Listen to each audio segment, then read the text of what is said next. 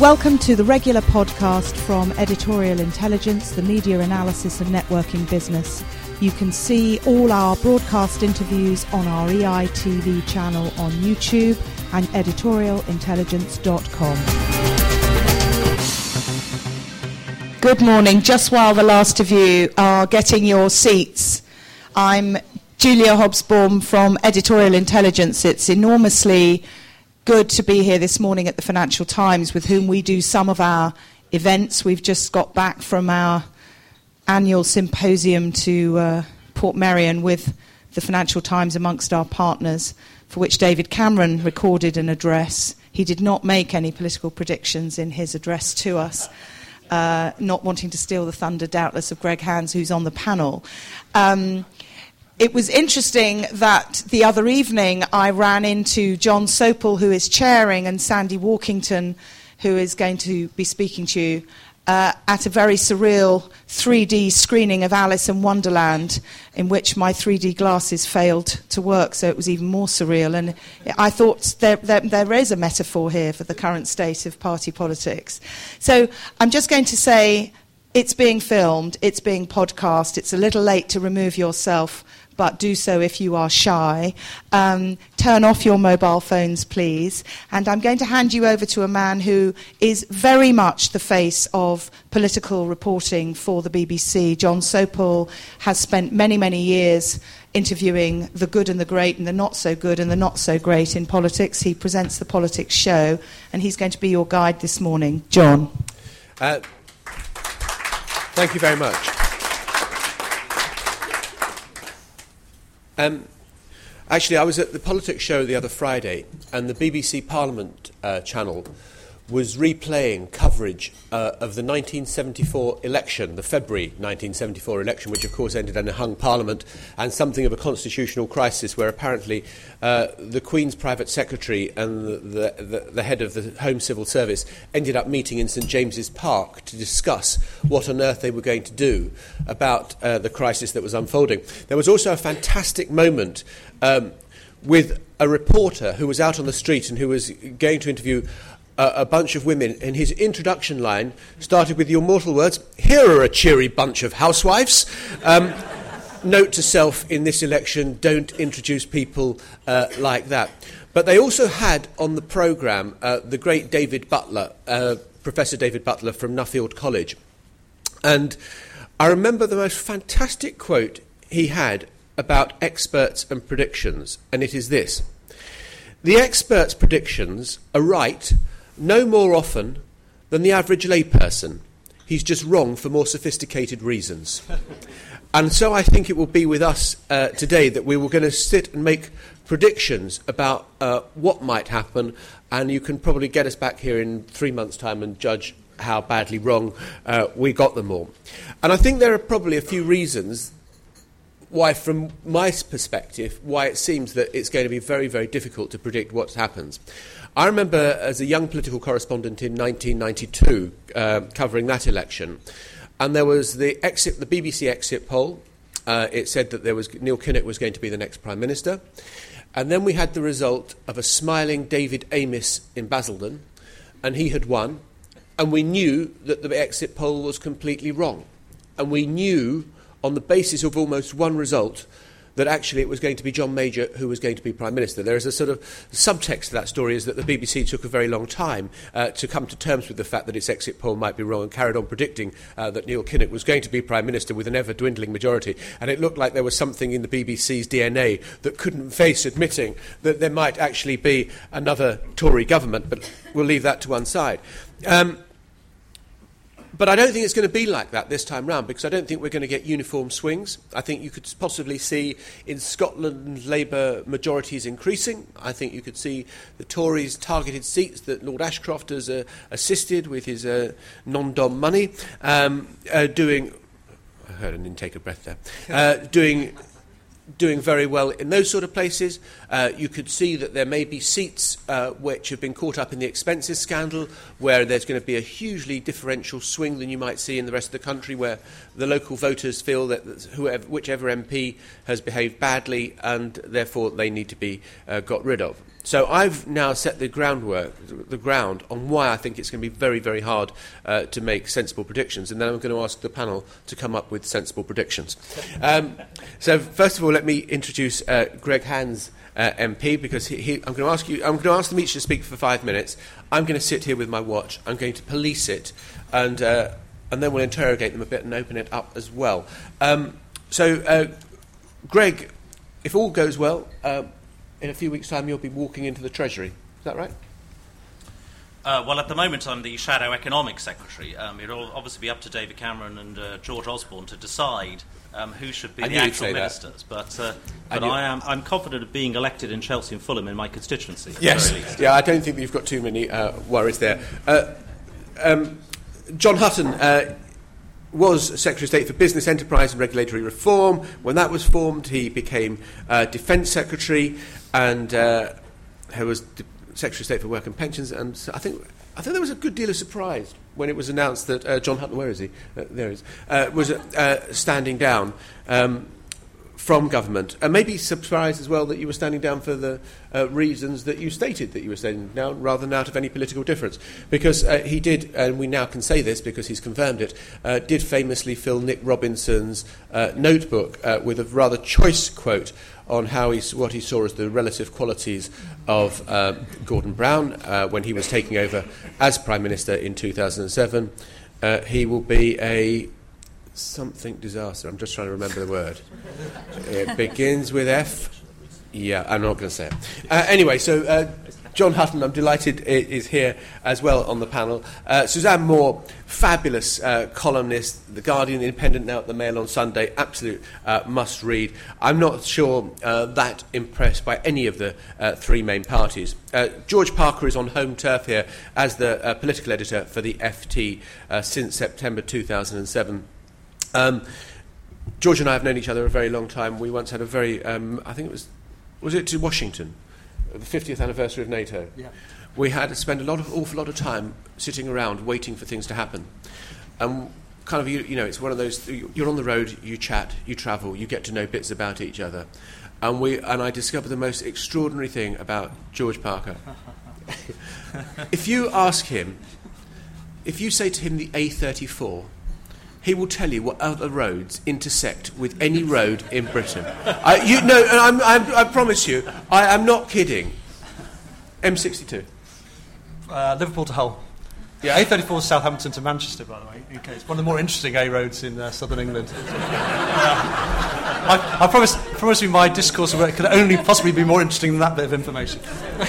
Do you, do you see what I mean? Okay? So that's what happens when you travel on the road as a bunch of journalists travelling with the Prime Minister, as we were uh, on that occasion. Uh, Sandy Walkington uh, studied law at Cambridge. He is going to be the Liberal Democrats' uh, candidate in St Albans at this election. And I'll go back to my introduction, which I kind of talked about, how I think you're going to see uh, very big differential swings. Now, I think although the Liberal Democrats came third, if I'm right in my memory, in St Albans, uh, Not with me. yeah, not with you. At the last election, they weren't that, they weren't that far behind. You've got. Um, you have the Tory candidate who has got into all sorts of trouble and has faced deselection battles.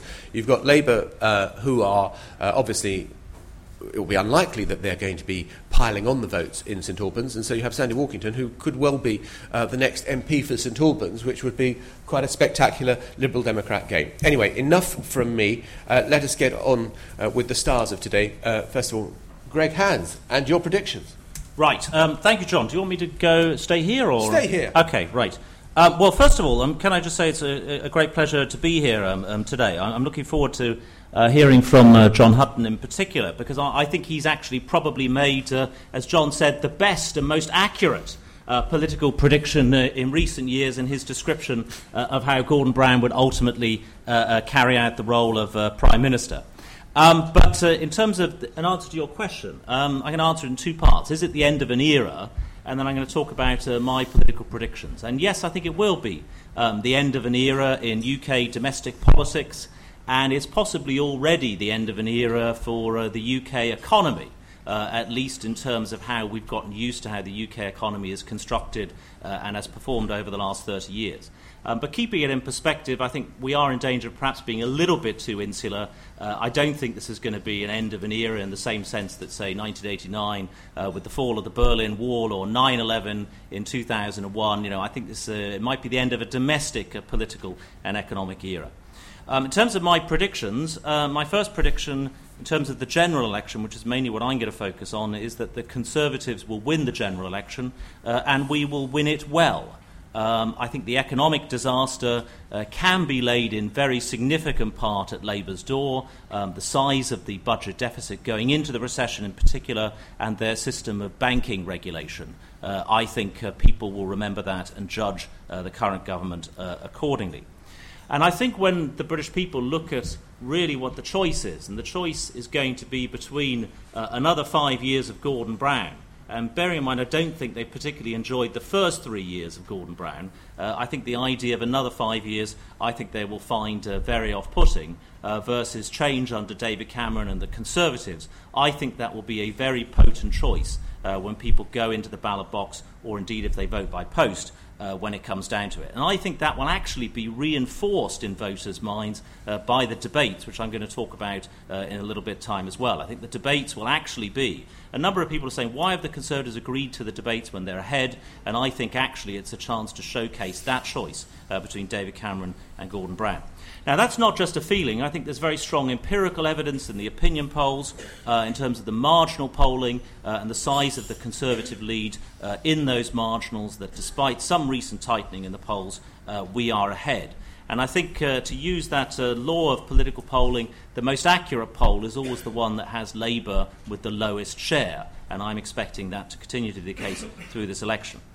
Um, and I think actually the tightening of the polls now will be useful um, for David Cameron and the Conservatives uh, in future years. If anybody were to say, well, actually, Gordon Brown, was ba- Gordon Brown and Labour were bound to lose the 2010 election, and you, David Cameron, had served up on a plate, you couldn't do anything else but win, then my advice would be that David should hold up that copy of the Sunday Times uh, from three days ago, Brown set for Commons majority, and say, actually, that's not what people said at the time. So I think actually that will strengthen David Cameron's uh, position in future years uh, as Prime Minister. I do think the debates will change the face of the campaign. Um, they're already being quite hyped up, I think, with good reason. Um, there may actually end up being a little bit too much hype uh, for the debates. I think David Cameron will perform uh, very well in the debates uh, against uh, both of the other leaders. Um, and when you look at the leaders' polling differentials, um, David Cameron's the only one who has got a positive rating of more than 50%. Uh, Brown is on 36, Clegg on 42, and a massive 58% think that Brown is doing a bad job as Prime Minister. My third prediction is that the turnout will be the highest since 1992. Again, there's strong empirical evidence that turnout is closely correlated to the perceived closeness of the race. So, all of these other reasons that Labour politicians in particular talk about the low turnout in recent years, it's very, very closely linked, I think, to the closeness uh, of the race, and that's been the case uh, for 30 years or so. I think the date will almost certainly be the 6th of May, which is uh, John's birthday.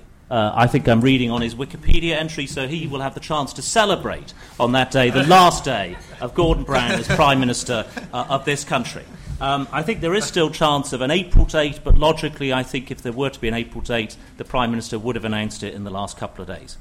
And finally, in terms of the course of the campaign, um, I think we will see some um, pretty desperate stuff. Um, I think the, uh, the McBride style smears uh, will re emerge. I think we will see some massive distortions of what the Conservatives are pledging. I expect we will see all kinds of numbers uh, attached to the words Tory cuts, and then people, Labour politicians, hoping that it gains uh, some traction. And certainly in my local area, in Hammersmith and Fulham, we are, if you like, already seeing this uh, with Labour leaflets going around saying the Tories are going to demolish your home. And we've actually calculated that locally, Labour politicians have added up more in council cuts than the entire council budget. And I know John will know that well because he's also a resident of Hammersmith and Fulham and has actually done very well out of a well managed, a well run council with council tax reductions. So, in the longer term, very briefly, I think it will be a difficult time for the country uh, coming up ahead. Uh, but I do believe that getting it sorted out, there's this popular idea um, that uh, uh, whatever the Conservatives do will be deeply unpopular. I take the opposite view. Uh, I think getting the country's problems sorted out under David Cameron, George Osborne, and the Conservatives will be popular.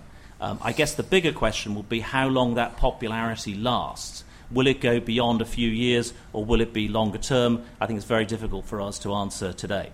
Parliament will clearly change radically. Um, it'll be much, it'll be certainly much younger. There's 139 voluntary retirements, 46 Labour and Liberal Democrats quitting in marginal seats in particular. I think the new intake of MPs across actually probably all three parties will be um, uh, very uh, impressive. Um, in particular, I met a number of Conservative candidates um, who are incredible. I mean, people focus on on uh, the number of uh, women candidates, the number of ethnic minority candidates, uh, uh, sexual orientation, and so on. But if you actually look at their business careers and the number of people with further degrees, there's some really, really impressive people there amongst um, the Conservative candidates. The only final thing I would say, I'm still, um, despite uh, uh, kicking off with, I guess, a message of doom and gloom, I'm still very optimistic for our country. Uh, as you can see from my CV, I've got a very international background, I've got relatives uh, all over the world, and I still see the UK as being a, a destination of choice. Uh, for people, and people still look uh, for the UK, and I think we could turn around Britain in the coming years under a Conservative government under David Cameron. Thank you. Greg, thank you very much indeed. Um, John Hutton, to whom more than one of those remarks was addressed. Well, I, am going to start by agreeing with what uh, our chairman, John Sopel, has said today. It's always good to agree with the chairman at the beginning. Trying to ingratiate yourself. Yes, absolutely, yes. Look, it is going to be quite difficult uh, to, to, make accurate predictions. I mean, I, have been involved in every general election since 1983, and I, I must say I, I, find this one really quite a difficult one to call, and I, am going to explain, I, hope, why in a, in a minute or so. But what I thought I would usefully do, John, is, is start by saying what I think the election is not going to be about. It's definitely not going to be about whether Gordon Brown is or isn't in touch with his feminine side. It's definitely not going to be about whether he has on occasions grabbed people by the lapels or whether he swears a lot in private. It's definitely not going to be about those things. That makes no difference to the British public whatsoever. What the election is going to be fundamentally about is the economy and how we deal with the, the recovery, how we strengthen the recovery, how we deal with the question of the deficit, and what the future government, a future government, will do about taxes. Because we've got to keep taxes as low as possible, uh, commensurate with the, the state, current state of the economy. That's what the election is going to be about. Uh, and wound into all of those things, there is fundamentally the issue of, of leadership. who is going to make the right decisions? Who is going to make the right calls about the next five years? That's what I think the election is going to be about. So it's not really going to be about some of those personal things that have featured in the press recently and conservatives get very excited about. Definitely not going to be about that. Um, it's about leadership, it's about the economy. I don't think either the election is really going to be won or lost on this issue or theme of what's called a broken society. I, I know the Conservatives want to make that a big issue. I really don't think that's going to be a big issue because it doesn't really resonate. Yes, people are worried about crime, they're worried about tidiness of their local communities, all sorts of things. But people in this country don't really believe, I think, that our society is broken. I mean, I've had the good fortune of being a minister for a long time, and part of the job is go around the country and you see what's going on in communities up and down Britain. It's not a broken society. You know, there's an army of volunteers of all ages who are out there day in, day out, raising money for their communities, doing good deeds. We have a very strong society in Britain. Yes, it's under challenge from drugs and crime and all sorts of things, but our society is not broken. So I, am sure the Conservatives will want to run with that argument. That's not going to really be a decisive argument. It, it's going to be on the margins, and I don't think it'll, it'll, it'll get through any substantial scrutiny in a campaign. So I think the issue is the economy. Uh, first and foremost, front and centre, who can best steer the right course for Britain over the next five years? I would say, I don't want to do Yabu politics today, I'm fortunately leaving that behind. Uh, I think on every significant issue in the last 18 months or so, Mr. Cameron has made the wrong judgment call about the recession. Uh, and I think uh, he is the least qualified person to say that he is best able to steer the right course for Britain over the next five years. That, I think, is going to be right at the heart of this campaign. I think there's a consensus emerging here and abroad that the timing of any fiscal tightening and there has to be public spending cuts sooner rather than later. I think everyone accepts that. The judgment about when you start that has got to be dictated first and foremost by the strength of the recovery, not by any sort of political ideology, weird, happy, clappy stuff about we've got to shrink the size of the state. The state is bad. Let's transfer state responsibilities to the private and, or the third sector. I'm very much in favour of a growing role for the private sector and the third sector in the delivery of public services. People here, I'm sure, will know that.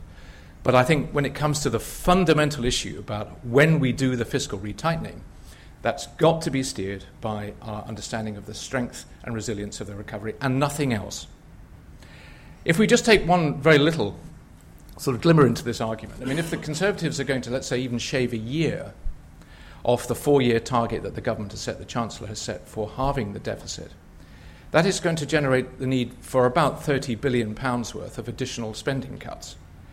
Now, we need to know where they are going to fall. Because I don't think, this is my own personal view, I, I don't think what the country is asking for is a return to, to Thatcherism. It's not arguing. They don't want to see the old Conservative Party somehow resurrected. The Tories have only prospered in the last few years under Mr Cameron's leadership by moving on to the centre ground that New Labour has helped to create. If they move away from that centre ground, I think they will pay a very high electoral price. Now, I know there are lots of Tory Turks, young radicals, who think actually they could consolidate their opinion poll lead if they become more radical, more blue water. I think precisely the opposite. If they were to do that at this time, of, this, type, this timing of the, of the campaign, they would pay a very high electoral price. Because the question that a lot of people are asking themselves about the Conservatives is have they changed? That's, I think, one of the intriguing issues in the campaign, and that is what's going to come out. Because I think the Tory head and the Tory heart are in two totally different places. I think the Tory head knows they've got to be centre ground because that's where they've prospered. Tory heart is in a different place. The Tory heart is much more full blooded Thatcherism. And I, I really don't think there's any appetite or mood in the country for a return to that type of right wing politics. I, I just don't see it anywhere. And it's not clear to me that the Tories have got that resolved. And I think that's going to come through in the campaign very strongly as well. So the Tories have changed the brand. I think that's a, a good thing. The brand was a really pretty bad one. Uh, but I think in the process of rebranding, they've, they've lost definition altogether. So is this a 1979 or 1997 moment? No, I don't think so. Uh, I think it's more like a 1992. Okay. Moment. John, thank you very much indeed. Suzanne. Is it me? It's you. Okay. Um, well, journalists aren't in the business of prediction, really. I mean, we're in the business of lowering the tone and lowering expectations. Um, I just want to talk about the polls. Um, partly because of the 24 hour news cycle, it seems to me that polls are being taken far too seriously at the moment. A poll in itself is not a news story, but is now reported as such. Uh, it's then hyped, rebutted, um, and then commentators come in and, t- and, tell us that this is reality. Uh, I don't think it is reality. One of the reasons that this election campaign seems to have been going on for so long is that it's entirely inward looking. There is a pact between media and politicians that is now, is now ensuring a certain narrative. But I have to say, I think this is a parallel narrative that runs alongside everyday life and has not got anything to do with it. Uh, there's currently a conversation, this is probably one of them, between media, politicians, and pollsters, but the public aren't really in this conversation. They, they're still locked out of it and very passive. I don't think um, this is reality. I think the public are engaged, but they're not engaged um, in the way that politicians keep sort of referring to. Um, if you watch anything like Question Time or anything like that regularly, the audience is now outperforming the panel. Politicians look extremely tired. Nobody really knows what's going on, um, and that's why I think. Uh, particularly political journalists are all over the shop at the moment because the stories that they tell us are going to make an impact on the polls are not making an impact on the polls, whether it's Brown's bullying or Michael Ashcroft's um, uh, money or whether, um, you know, this great discussion on are we going to have a TV debate or not. This is the media talking to the media. This is politicians talking to the media. This is not anybody talking to people about the issues that concern them. And nobody is really addressing the fundamental thing, which is a collective desire to punish the entire political class, whichever party they're in. So these stories are exciting people in the bubble, but I don't think they're exciting people outside the bubble. This desire for change is actually um, a howl of outrage about MPs' expenses and so on. No one's talk, no politicians are still not. I mean, they don't want to talk about that in this election. Um, excuse me. So we we are basically sick of them, um, and Labour and Tory turnout will, uh, will be key in this election. A third of voters between 18 to 25 are not registered to vote yet, so I'm not sure about um, whether we're going to have this extremely high turnout. No one's going to be able to talk about man- mandates with the kinds of figures uh, that are being floated at the moment. Um, this may benefit the Lib Dems and the rise of the independents, I hope it does. Uh, but at the moment, the circus is continuing. So we have this current story, and I think it is a story, is that this wobble in the polls suddenly means that we all love Gordon Brown again, that they're back in with a fighting chance. Uh, I'm not sure it does, but it's certainly true. Um, John said that no one is going to be voting about, you know, whether Gordon Brown is a bully or not. But in the absence of divergent uh, ideologies, and when we're really only having an argument about who is going to manage cuts the best, what will happen is that uh, personality does is an issue. I mean, we, we see that more and more. Um, that's why I think the polls that we are looking at, which reflect voter intention over the wrong polls, I mean, the polls that are always the most accurate are the polls on leader approval. If we're going to talk about polls, I wouldn't. So I wouldn't jump on the uh, voting intention polls. The story at the moment uh, with um, Labour winning, I don't believe. I would probably, if I had to make a prediction, say it would be the Tories. Um, I understand that um, Cameron, half darts, half Darcy, as I like to call him, has not um, sealed the deal, but uh, nor has Brown, as this sort of now, you know, pictured as this sort of shoving kind of juggernaut figure that just kind of goes on regardless. Um, so I, I don't, yeah, I don't know who's going to win. I don't think anybody does. And as John said, it will be the, excuse me, the economy that matters. And again, I think this is a very difficult one to call because this recession has affected people who don't have jobs. It hasn't really hit people who do have jobs. So it's very patchy how this sort of impacts on people's uh, experience. But what I really resent at the moment is the stranglehold the political class, and I include the media, have on persuading us that things are a certain way. One of the, one of these. Uh, the things that we keep being told is that we cannot have a hung parliament. A hung parliament would be a disaster. The city is telling us that if we have a hung parliament, sterling will crash. Politicians are telling us if we have a hung parliament, um, nothing will be done. Parliament cannot function. It didn't function in 1974. But surely we're in a different time and space. We may have a hung parliament. Are we going to just um, call it a day? I think if you talk to people in the street, they don't see a hung parliament in the same way politicians do. They see it as a kind of cross party government. And maybe there is a desire for that. And that's, that, I would say, would be the end of an era. It would be the end of the two party system. I don't see it as such a bad thing. It would be the end of um, the era of New Labour. And it would be, we're also seeing the end of, I think, old style political campaigning. And I hope the end of just taking the public for granted the much vaunted social media, I don't think we've seen much impact of, from that yet, except as uh, to disrupt. We haven't seen much initiative from social media. I mean, uh, we, we, had a lot of talk of viral campaigning and so on. We see it only when they're able to disrupt um, immediately online. Cameron puts a poster up, and five minutes later, three minutes later, actually, you know, somebody has done a very clever, witty thing with graffiti. Um, I would like, um, so I would like to sort of predict that there would be a hung parliament and that it can function, and that this may be what people are inadvertently voting for. I think the idea that after uh, 10, 12 years of this government with a huge majority, we may actually want, there may, may have a kind of unconscious desire not to have these huge majorities. We've seen after Chilcot and so on that what we've really had for the last um, era is uh, government without cabinet.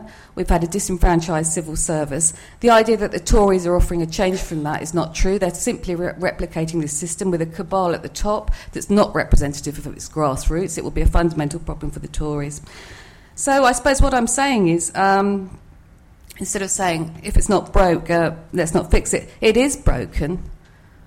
And maybe by not fixing it and by having a hung parliament, um, then we would have a new era.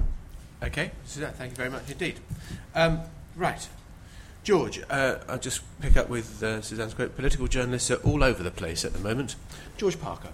yes, well, uh, uh, thank you very much, John, and thanks. Um, probably agree with some of that. And welcome to the Financial Financial Times uh, this morning. And uh, just going back to John's generous description of me as some kind of human sat nav system at the start, I'd probably agree that the the course of this general election is probably going to be as unpredictable as the route of the A361 as it wends its way from Ilfracombe in, North Devon through the Midlands and then finds, finds itself at the metaphorical electoral finishing post in Daventry, uh, somewhere up in the East Midlands. Um, and it's true that we, we really, um, political journalists are all over the place. We, we think stories are important and they don't turn out to be at all um, in terms of the public. Um, just look what's happened since the beginning of the year. There was a coup against, or attempted coup at least, against Gordon Brown's leadership. We um, read all about the fact he bullies his staff. The Chancellor of the Exchequer says he's been the victim of the forces of hell unleashed from number 10. And Gordon Brown's poll rating keeps rising and uh, the Conservative Party's poll, poll rating keeps dropping. So it's going to be a very difficult election to call. Um, but I just think this week's quite an important week. I was down in Brighton uh, and by the way, I'll come to my prediction at the end. I'm not trying to duck the, uh, the purpose of this. I will make a prediction at the end. I was down in Brighton at the weekend at the Conservative Party's spring conference.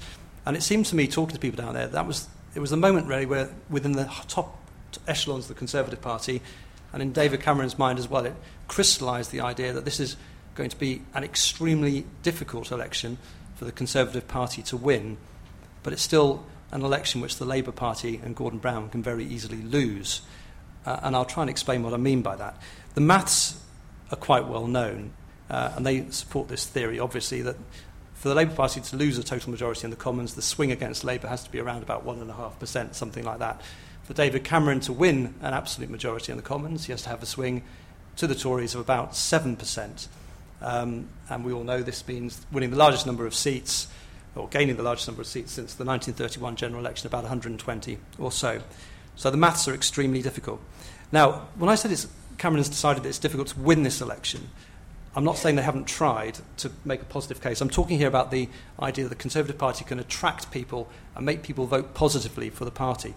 And they've been trying flat out since the beginning of the year.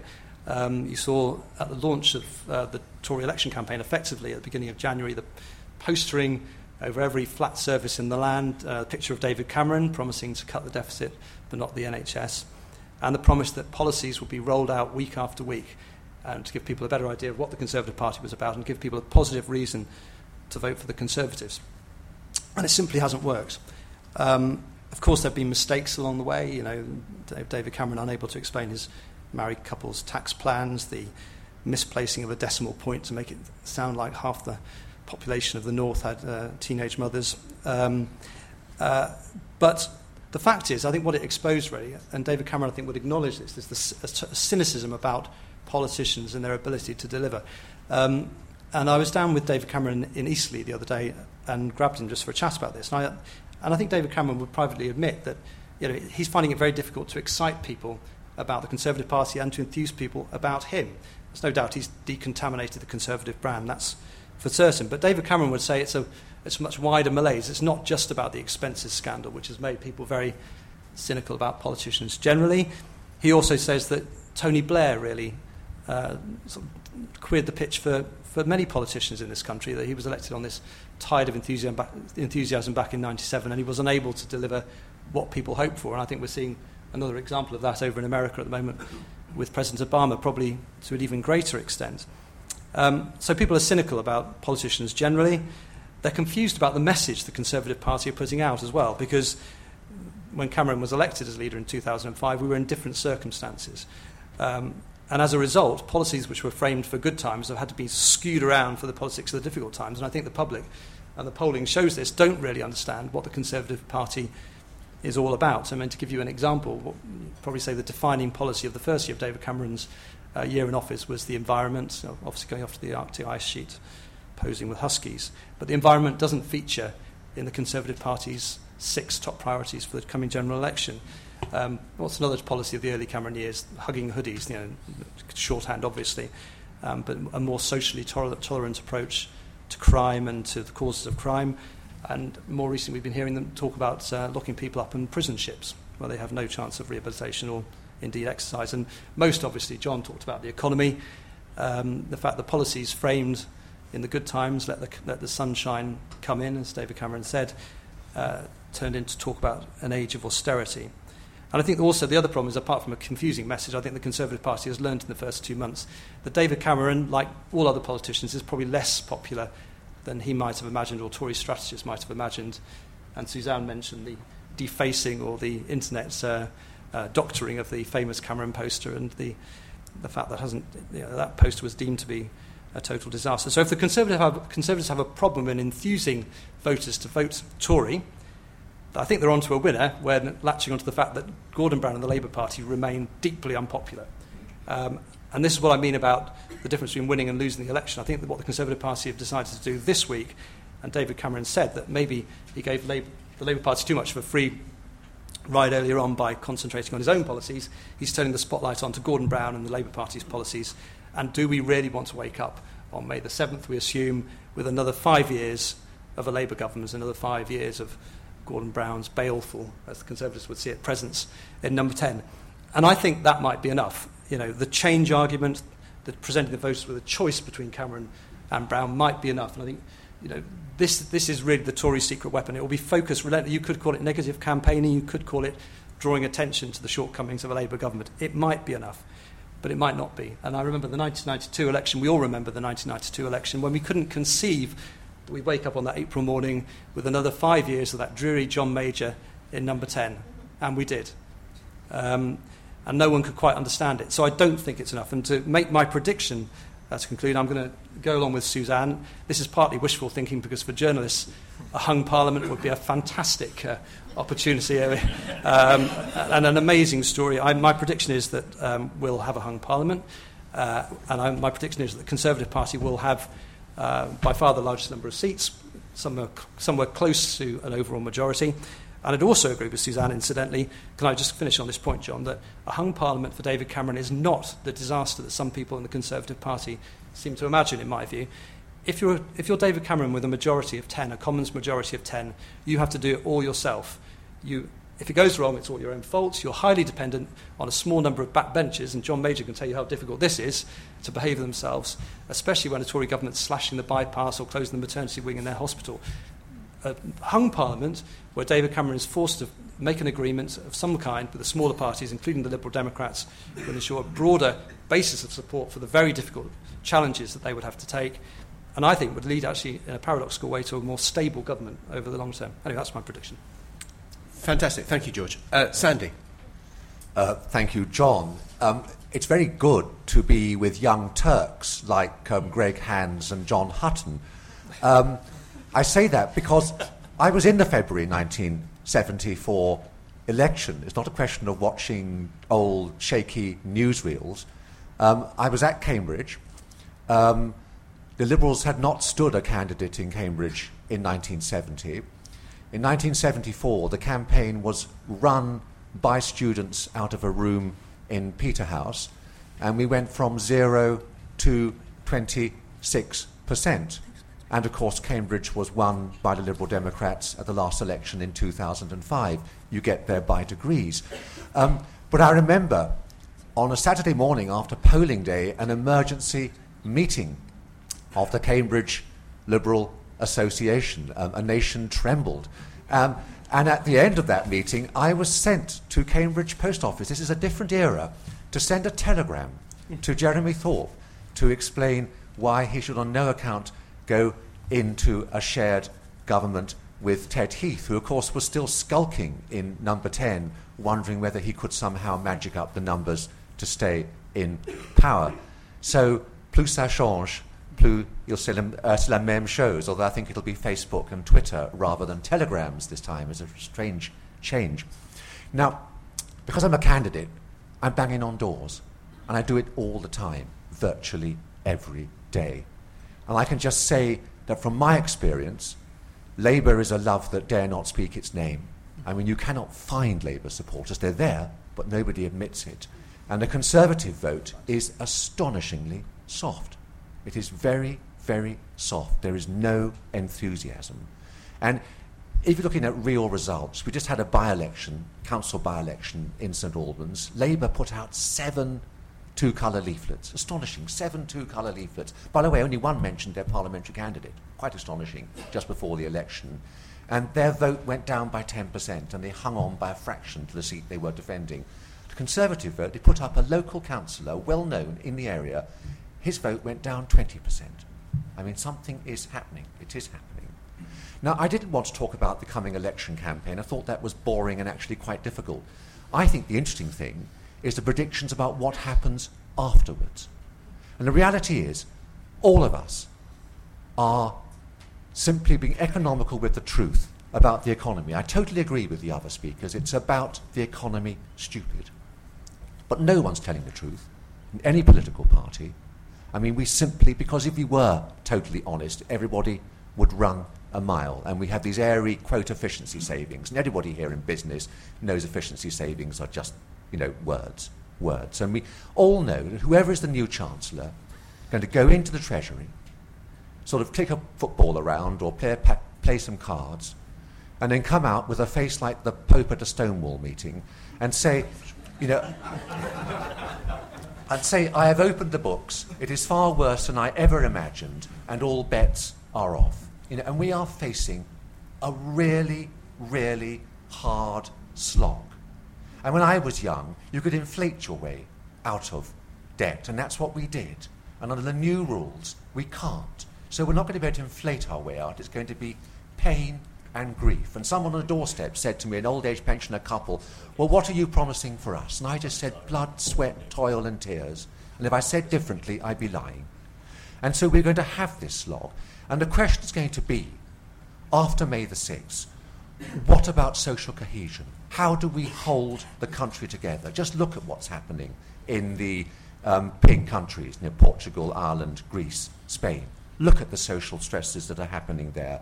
So, for a start, the political class, us up here, are going to have to lead and lead from the front. And that's why I agree about cutting the number of MPs. I, I would um, put that with, obviously, voting and constitutional reform, not just cutting the number. We have to show we're taking cuts, cuts in allowances, cutting whole departments. We would just abolish um, John's former department of business enterprise and regulation reform, a bit of industrial welfare state, because unless the political class is shown to be making cuts where it hurts, how can we actually ask other people to take that? Now, there's an old history of people stealing liberal or Lib Dem ideas, and that's fine. You know, that's the way the world works. One thinks about 1992, and nobody of the other parties mentioned independence for the Bank of England. It had been Liberal policy, Lib Dem policy, both in 92 and 97. Gordon Brown came in and did it. Perhaps not quite right, but he did it. It wasn't in his manifesto, it wasn't in the Tory manifesto. So, what would I be looking for? Well, first of all, something to address social cohesion, but also something to address something which has barely been mentioned on the platform today climate change. And we know the that the Intergovernmental Panel on Climate Change is saying unless we peak um, carbon emissions by 2020, we are in deep trouble. And Jonathan Porritt is about to publish this report about what he calls the last parliament. This is going to be the last parliament where we can make the decisions that actually shift this country and help set a lead for the rest of the world. And I would like to hope, going back to the benefits of a hung parliament or a balanced parliament, is that actually we can get a shared vision of the step change that needs to be done. Geoffrey Howe did that dramatic change, rightly or wrongly, in the first budget after 1979, took some really tough decisions. Well, we're going to have, a, as a class, political class, all parties, make some really tough decisions. And I want to see that green tax switch that we've been talking about, where you actually give people money in their pockets through raising tax allowances and you get it back by taxing things that are bad, things that cause pollution, things that generate carbon. Now, that would be a major achievement. And I agree with Suzanne and I agree with um, George that actually a hung parliament in that situation would be a strength rather than a weakness because we're all in this together and we're all going to go down the Swanee together if we're not careful. Thank you. Sandy, thank you. And thank you to all uh, the panel. Um, I want to open it up to you uh, very quickly. I've just kind of a couple of things. Uh, John, you you predicted that it would all be about the economy, uh, not about uh, Gordon Brown's uh, temper tantrums. Um, I don't remember you saying a prediction what you thought the election result might be. Well, I did. I offered one right at the end. I, mean, I was trying to get through it because I could see you tutting on my time. Uh, I mean, I, I, think Greg has posed this as a 1979 or a, even a 1997 moment. I, I really profoundly don't think it is. Uh, I think, if anything, it's a, more like a 1992. uh, event, and you yourself uh, referred to the uh, surprising win of the Tories in 1992. Uh, that's my prediction. I'm probably being rather dense, and it is early in the morning. so, are you predicting a Tory win or a Labour win? No, I, am I'm, I'm predicting, obviously, because uh, I, I, want to see this. I want to see a Labour government elected, yes. No. But, uh, but the, the, boot will be on the other foot, and obviously. So, so it'll be a surprise Labour victory of indeed, 22? Indeed.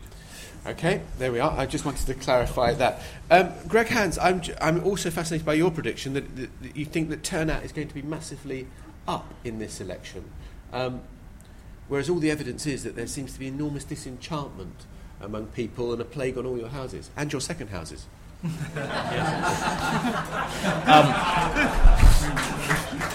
well, uh, speaking as an inner London MP, I don't have a second home uh, to start with, but, uh, but uh, I get your drift. Um, no, I think turnout will be up because uh, if you look at the history of um, turnout, uh, going back the last 40 years or so, the thing that it is most closely correlated to is the perceived likely closeness of the result.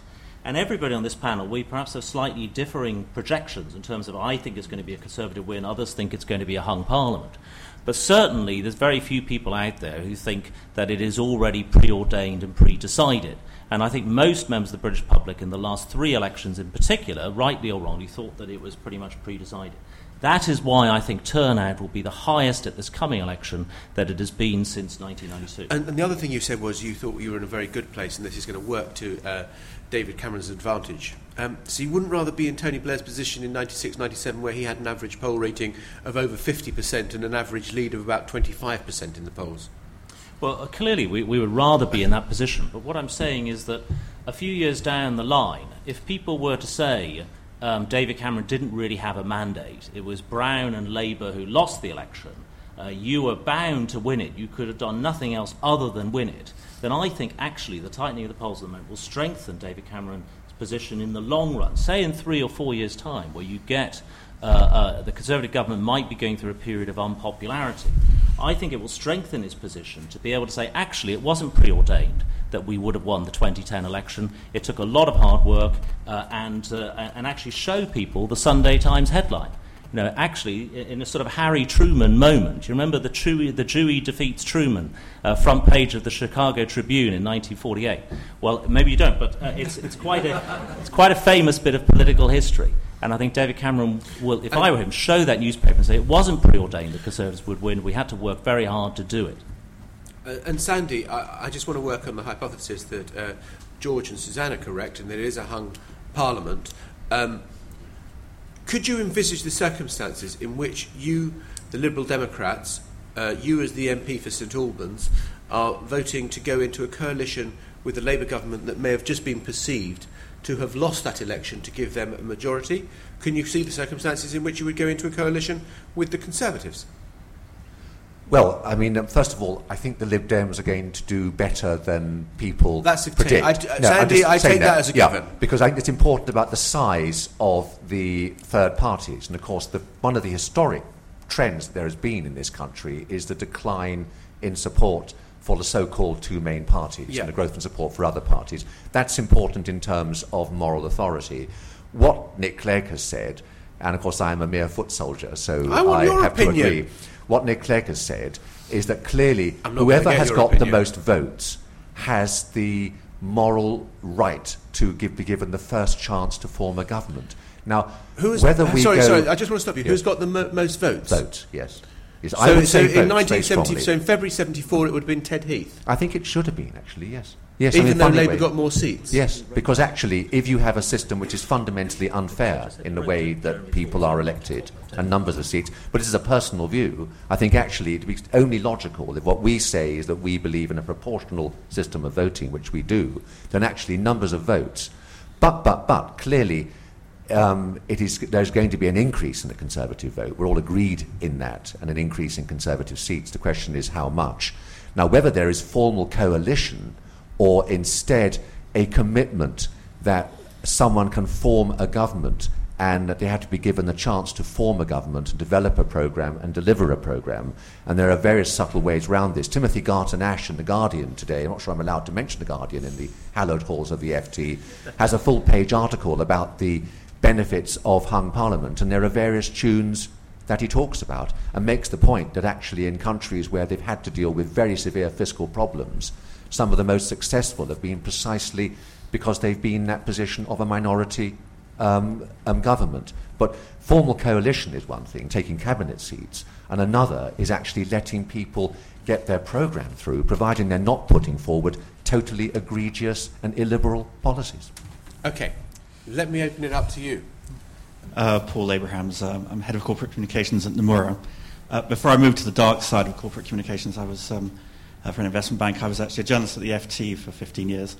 And my one bit of political reporting, because I was a second half guy, was in 1992 on the night of the election on what Plaid Cymru was going to do in the event of a hung parliament. Was 200 words that ran in the first edition and disappeared rather quickly. Um, I'm just quite interested about this, the, the alternative votes and the, the plague on all the houses, and just whether we're expecting an increase in minority um, um, groups like BNP or UKIP or things like that, and how much damage they might do to the, uh, the established, uh, the established parties. Suzanne, I wonder whether you'd like to have a go at that because I, you gave a general impression of disenchantment with the uh, main parties. Um, I think in some places we pretty much know where the BNP will, will get their votes. I don't actually. I think there are some interesting independent candidates who will do well if they're known locally, but I think on the whole, I don't think there's going to be an enormous swing to UKIP and the BNP, no, because I think people will perceive it uh, as, a, as a sort of up against the wall choice um, in a general election. Okay, um, Greg. Um, yes, I think there probably will be uh, an increase in, in, in, others, for want of a better term. Um, and the opinion polls, actually, pretty much, I think, right the way throughout the last four years have shown that.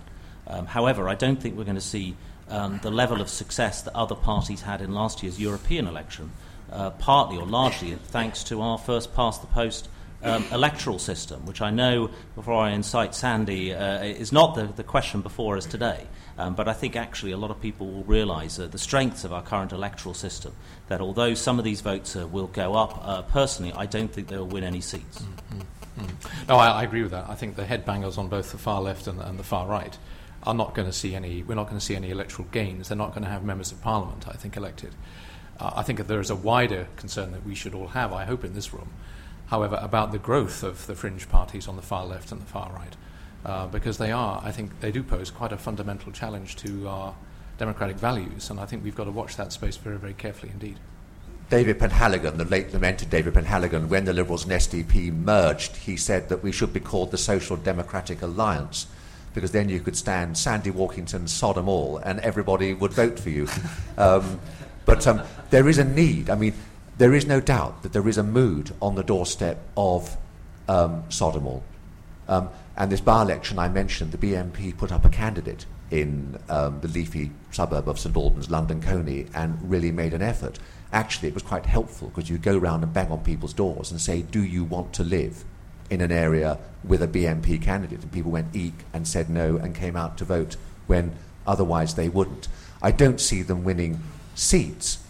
I think there is a serious issue about the disengagement and the fact that politicians are not talking the language that people understand, are not engaging with people.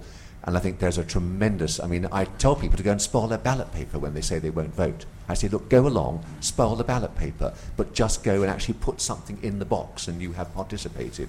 But there is a real issue. And yes, the voting turnout will go out a bit, go, go up a bit. Not, I think, as much as Greg thinks. It will go up a bit because it's going to be a tight race. But historically, long term, we have a real problem about disengagement, and that's just as worrying as rise of fringe parties. Yeah, just very quickly. I mean, I, I agree with John. I don't think UKIP or um, the BNP will win seats. I think it's quite possible the Greens could win a, a, their first parliamentary seat in, in Brighton. Um, and I think that just reflects a bit the, the fact that I think local factors will play a much bigger role at this election than they have done previously. Um, partly because of the weak, attractive proposition being made by parties at a national level. Um, and we've seen that a bit over, over recent years, the growth of the minority parties. But I think this is something that will play particularly into the hands of li- incumbent Liberal Democrat MPs who, as we know, dig in. Once they're elected, they run extremely uh, effective and aggressive as well um, local campaigns. So I think I think local factors and the the um, popularity of an incumbent local MP will be a, quite an important issue. We might see quite a few quirky local results. Yeah, uh, gentleman there. Nico MacDonald. I'm co-author of uh, Big Potatoes, the London Manifesto for Innovation, uh, which will be launched shortly. Um, I am interested to note that although the economic situation seems very dire, a number of people have observed recently that uh, most times in the past two centuries, Britain's uh, gross national debt has been greater than it is today, up to 200% in the post Napoleonic War era, after the Second World War, 260%, and so on. So things aren't quite as bad as it seems, but the, the way in which we have recovered from those situations is through uh, economic growth, productivity, uh, new industries, and so on. Um, to what extent is there going to be a discussion around real innovation, real industrial renewal uh, in this election? And if there isn't going to be, and that seems to be the only way forward, you know, the idea of cuts, the idea of belt tightening, and so on, uh, is not only unrealistic, it's not a practical way forward for the British economy or, or internationally. To the extent it's not, why is there no discussion about that? And I don't just mean the Green Revolution okay. and so on, I mean something more profound than that. Uh, John Hutton. No, I think there will be a debate about that. That's precisely what I, I think you will see. In, well, it, I think it started. Uh, I mean, the debate about you know the low carbon technologies, the low carbon industries of the future. That's a debate that's happening. The Labour government's, I think, taken a, a very big decision recently under Peter Mandelson's leadership to, to switch the focus of its industrial policy to being more interventionist and supporting uh, those growth sectors of the future. And I think that's right. Uh, now, are we going to do? Are we going to press all the buttons that everyone wants us to press? Almost certainly not. But I think you will see a debate between the parties about where the jobs of the future are going to come from. I think that's one of the things about our elections here. If you look at the precedents, our elections are generally about the future. It's it's about what's going to happen next, not what might have happened in the past. And I think there will be a, a, very, I hope, a very lively debate about um, the jobs of the future, and I think that debate has started. I, am sorry you've missed it. Um, yes, I, I, somewhat agree with John. I, I, think it's been sort of crowded out, uh, as these things often do, by other sort of uh, more sort of purely uh, political um, stories. Um, but one thing is for sure that our recovery, uh, Labour, by um, saying that they're not going to deal with the deficit, uh, the implication is that they think our recovery will be led uh, by public spending. And all of the recoveries in the past, the lessons of history are that uh, economic recovery is led uh, by the private sector and growth in the private sector, which is why we have proposed a tax package, a fully funded tax package, um, to help business, and particularly help business in creating jobs. And the other most important thing that any government can do um, is to do everything that it possibly can to keep interest rates down, uh, working uh, with the independent bank of England, but by creating an environment uh, where interest rates are likely to stay down, and that again is by dealing uh, with the deficit and by dealing with those high levels of debt uh, to prevent, as far um, as we can, government crowding the private sector out of the credit market. But when I interviewed Cameron in Davos, he kept on saying it's not swinging cuts; it's just making a start. It's not nothing, you know. It, it was as if you were in full-scale retreat on the need to tackle the deficit radically. No, it's a question of getting uh, the balance right. Uh, and actually, when you look at what David has been saying, what George has been saying, and other observers in our party, uh, it's always been a question about getting the balance There hasn't right been a change in tone reducing public spending. After the growth figures were worse than forecast. No, I don't think there's been a change in tone at all, no. George? Um, yeah, I, just, I, think we will hear quite a lot about future growth and future jobs at the, at the election. I tend to agree with John that the debate's already started because it it makes politicians sound forward looking and more optimistic and um, uh, gives everyone a nice warm feeling because they talk about electric cars and windmills and low carbon technology. And you've heard Peter Mandelson recently coming out as a convert to the uh, French model of government. Um, I don't think he quite used the word interventionism, but certainly um, the idea of the government playing a role in developing high tech sectors. I think the only problem is, is the mismatch between the rhetoric in this area and the amount of money available to government, any government, um, to actually do anything about it. Sandy? Um, well, I mean, first of all, we need a better balanced economy. There's no question about that. And that means less emphasis on London and the South East. It's not that this is bad in London and the South East, but we have to think about other parts of the country. And less emphasis on the financial sector. But then also, it's how we get weightless growth. And that doesn't mean just exporting carbon emissions and pollution and destruction of our globe to other countries, third world countries. So actually there's a tremendous opportunity, and it's very easy to sound sort of glib and just talking slogans, but there is a tremendous opportunity for a new industrial revolution harnessing UK innovation, UK R&D, UK universities, and we've always been so bad at converting our ideas into actually products we can sell. And the whole issue about how we decarbonise the way that we live, both first of all power generation and then with decarbonised electricity for personal transport and home heating and home energy use. And if we can actually solve that one, we've gone a tremendously long way to actually meeting the objectives set if we are going to keep this planet actually safe to live on. Uh, Suzi Leather, Charity Commission. Um, what do you think might be the social cohesion impacts of a 30% cut in public sector expenditure over however many years it's going to be? And given that it's pretty important that we do make very significant cuts, um, what are the mechanisms that you think, or the steps you think we could put in place to try to maintain social cohesion? Greg. Um, right. Uh, for a start, I, I, I don't recognise your um, 30% number um, in the uh, Well, say there was uh, going to be a. Canadian-style uh, scale of cuts, which people have been looking at in public expenditure. If there were to be um, that level of public uh, uh, spending reductions, which I'm not for a moment um, saying there necessarily would be, and a lot does depend on, on the timing, I don't think that we would be facing Greek style, um, um, huge uh, uh, trade union led uh, protests in the streets. I think if public spending, public spending reductions are done intelligently um, over a period of time, then I think actually uh, people would support that. And I think the British public have a, a general support for doing something about the deficit and getting our own house in order. Uh, I think if it's done intelligently and responsibly uh, over a period of time, then I think it would actually command support. Suzanne, do you want to come on on that? What do you think? do you think there'll be... I don't think um, either party have thought it through enough. Uh, I think if there's public sector wage freezes in the, in the way that people are talking about, there will be protest. I think there'll be protests from workers in the public sector by users of the public sector. I don't believe the Tories for one minute have um, any idea of uh, how they're going to manage this. This kind of talk about the third sector and voluntary organisations stepping in on frontline services seems still completely pie in the sky to me. I mean, we don't have enough, for instance, we don't have enough uh, drug rehab units. Are we going to have the Women's Institute come and deal with crack addicts? I mean, it's just, it's just uh, kind of um, pie in the sky thinking. So I think this idea that it's going to be more smoothly ma- managed by the Tories or by Labour, um, I don't think it is. I think that people actually do have to feel that this is being done for the good of everybody, and they're not going to, like Osborne, you know, a millionaire uh, with his vast inheritance, handing out public sector pay pay freezes at sort of 18, 17,000 pounds. This is not going to be popular. I can see it in, in what universe is that going to be popular? John Hutton, can I just refine Susie's question a tiny bit for you? I mean, one, the Susie part of the question about what, I mean, as a, you know, as someone who'd been at DWP, what would the impact be of 30% uh, cut to that budget?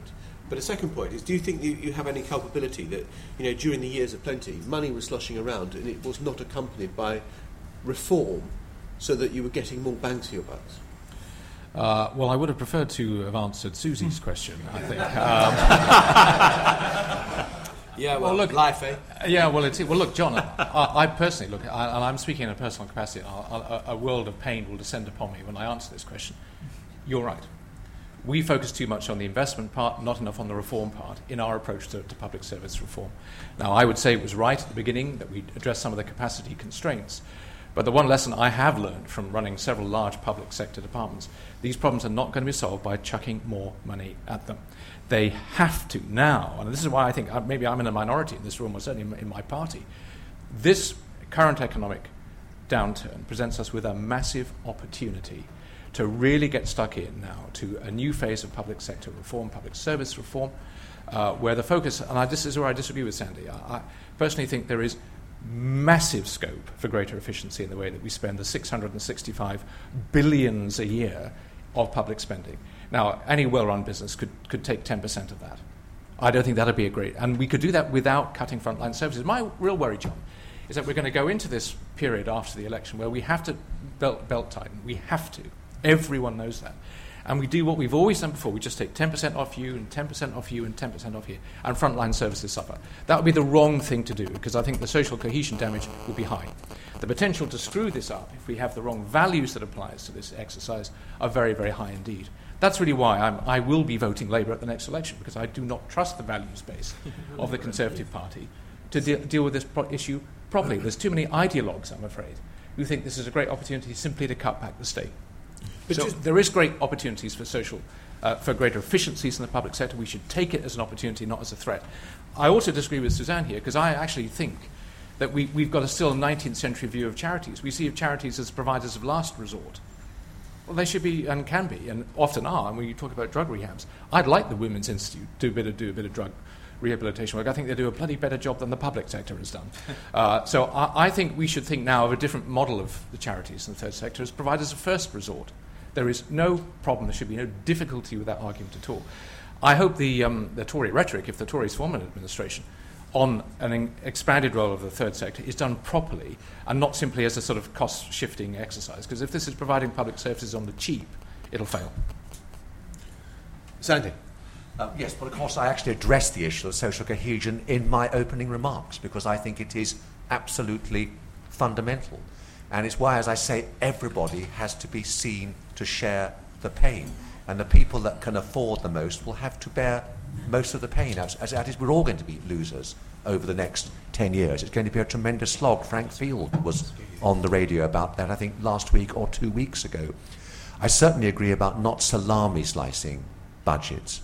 I mean, we need some zero based budgeting and some zero based thinking, actually, frankly, because there's some things we could just simply do away with. I talked about the Department for Business, Enterprise and Regulatory Reform. Just go, get rid of it. You know, um, John may disagree, uh, and there are things that might need to be transferred to other departments. And I also agree it's about values, and it's really important. And in the end, people out there have got to think that the people who are making decisions are on their side. And that's also about making them more local. Because I think people are much more ready to accept pain and cuts if they can see that they've actually been part of that decision process. And when it's some faceless, distant bureaucracy in the health service where the most junior person in charge of closing my local hospital is Andy Burnham, I mean, that's just daft. So Okay. somehow we've got to get things more local, get people feeling that they are involved. But I'm under no illusions. That's why I put it in my opening remarks. I think this is the biggest challenge that the political class faces in the next 10 years is holding this country together. Right. Just to answer Susie's question directly, um, you listen to politicians, particularly Labour and Conservative politicians, and you get the view that 20, 20% cuts, which is what often people are talking about, those can be achieved without damaging social cohesion or public services. Now, given the fact that most government spending is devoted to what you might broadly call social cohesion aims, you know, whether it's health, spending, education, local government, public transport subsidies, whatever it is, if you really think you can cut 20% out of that and not damage social cohesion, then there are one or two answers to that. Either it's rubbish, or secondly, if you take John's view, and I'm, to be honest, more inclined to John's view, I think you can take a lot of money out of government spending in these areas and deliver the same outcomes for people at a much lower cost. And I think the public sector, I'm sort of starting to sound a bit right wing here, the public sector hasn't been subject to the same kind of disciplines over the last 13 years of Labour government, simply because the money has just kept on pouring in that the private sector's been. And uh, I'm a bit more optimistic than, uh, than some, but I, I don't think it can be achieved without any damage to social cohesion. Right, I'm very mindful of time now, and we've got about six minutes left. So, what I would like to do is to take two or three questions, and I want your questions to be really pithy and short. Right, gentlemen there. That's a challenge. Uh, Stephen Herring, BDO. The, um, a very quick question with a, asking for a much shorter term prediction. If I think there was a consensus that there might be a situation that develops, it's certainly a risk or an opportunity that the Conservatives perhaps get more votes, but it doesn't translate into majority in Parliament. What I'd like to the panel's view on is the short-term prediction as, of whether the political class is sufficiently adept and fleet of foot to come to a conclusion about what the government's going to be. Uh, which I think that the financial markets might Okay. only give it literally a few days to do so. Right. Uh, gentleman at the front here. uh, Edward States from Fleishman Hillard. Uh, I wanted the panel to address uh, the television debates, please. There's a lot of hot air already being uh, built up around these, um, and uh, perhaps people are being disingenuous in saying the impact they may have on the election. Okay.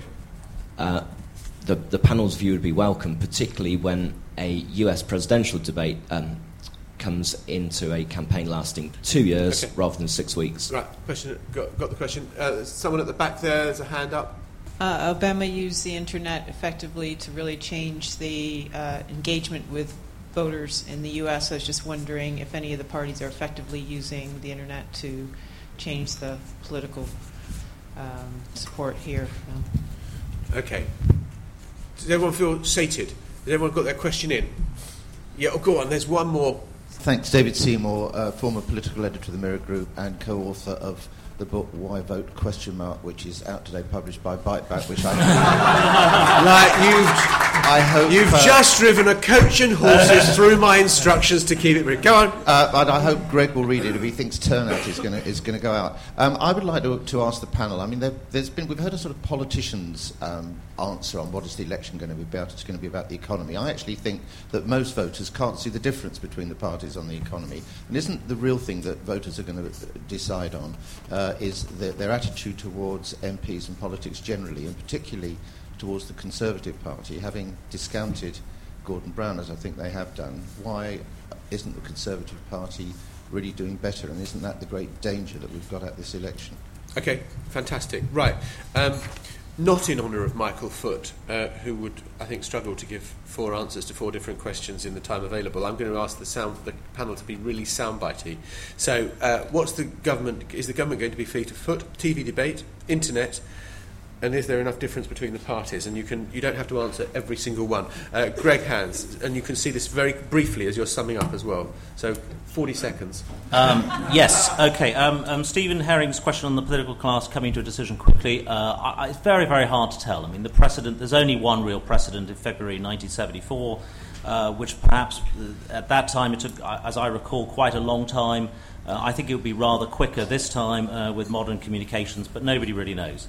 Um, the impact of the TV debates, I think, will be huge, um, and uh, I think will dominate uh, coverage uh, throughout the weeks, uh, those weeks of the election. Perhaps one slightly unfortunate side effect might be they crowd out, for example, local hustings and local candidates debates, uh, which I think would perhaps be unfortunate because I think, as George has said, I think a lot of these local races will be particularly interesting and particularly worthwhile going along to. Um, are we using the internet effectively? Certainly, still way behind um, the United States. Uh, I think the Conservative Party is showing a lead here with websites like uh, Conservative Home um, and also other campaigning websites, um, but I think we've all got uh, really a long way to go. And whether the Conservatives should be doing better, we would love to be doing better. I think we have to understand the Conservative Party over the last 13 years that to be in the position we are in, uh, if you'd have said five years ago the Conservatives would be ahead by seven points and on 40 or so percent of the vote, um, then I think I would have taken that. Okay, very good. Uh, John. Uh, well, I think the first question is a very important question. I mean, we've got this fantastic tradition in the UK. We have an election on a Thursday and a new government on a Friday. Now, I hope that's what happens because the markets will expect that and there'll be a price to be paid and we'll all pay it if that doesn't happen. Uh, I think Greg is probably right. If there's no clear outcome of the election, it'll take a few days to, you know, for, for everything to fall into place. But I hope um, the politicians really set about that, you know, with proper seriousness, and they've got to set about it in a proper patriotic sense. I mean, if no one comes out of the election on top, then people have got to get together and they've got to sort the problem out because, as I say, we'll have a shed load of trouble if we don't. TV debates, are they going to be important? Who knows the answer to that question? Uh, I think they are going to be important. This would be my instinct. Uh, I think the um, importance of these debates will be a reflection of the fact that the country really has not come to a settled view yet about what, what they want to come out of the election. I think a lot of people will follow that quite closely. I think here, when it comes to elections, no one's going to consciously vote for a hung parliament. I, I, you can't do that in a first past the post system. So I don't think people are going to deliberately cast their votes in 650 constituencies as part of some connected network of like-minded people to, to bring about a hung parliament. If, they, if we have a hung parliament, it'll just be because of the vagaries of our system. But I, I, th- I think what we've, we've absolutely got to focus on uh, is the importance of, of getting a, a, proper and Okay. effective government in place. Internet, I don't know. Uh, I don't know what my party's doing on that. I hope they're doing something. Uh, Uh, I haven't had a Twitter message yet. And um, I think Da- David's point, David, look, I'll buy the book, mate. I'm sure it'll be absolutely fascinating. Uh, only be a few by mine, which is coming out next month. Um, but, but I think uh, why aren't the Tories doing better? Well, I, that is the $64,000 question, and I've present, tried to present an answer to that. because they don't really know what they stand for. Right, okay, excellent. Sandy, really, really brief, please. Um, is the political class nimble enough? I worry at Westminster, of course, at local government level, huge experience of working in coalition because you've got to and working in partnership.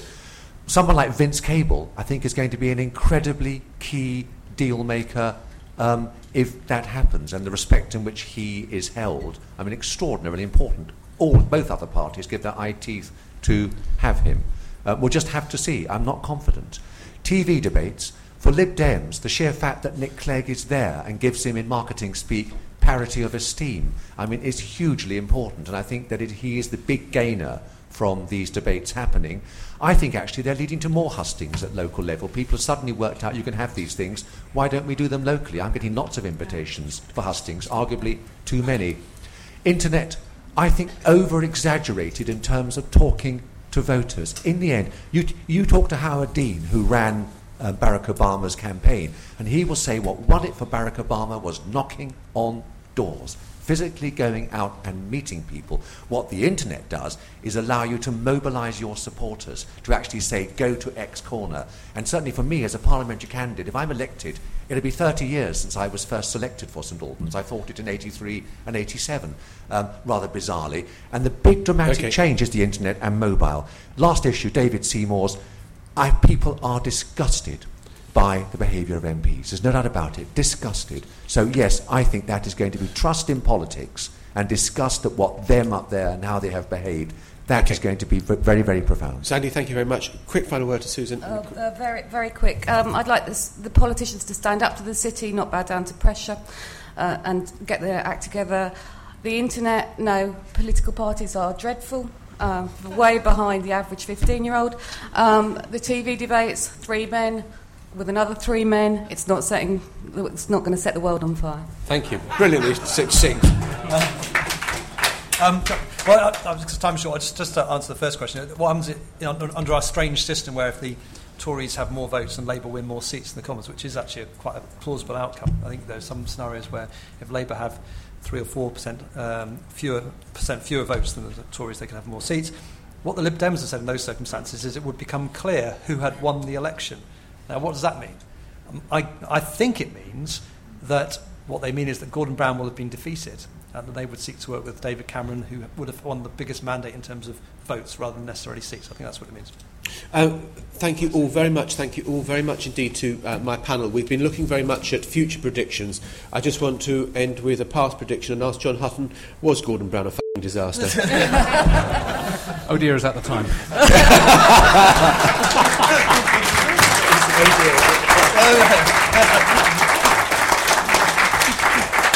I didn't think we'd get much further than that. All of you, thank you very much. Julia. Thank you very much. That was a really good way to start the day. I would like you to thank wonderful chair Jon Sopel and the panel Greg Hands, George Parker, Suzanne Moore, John Hutton, Sandy Walkington. Have a good day.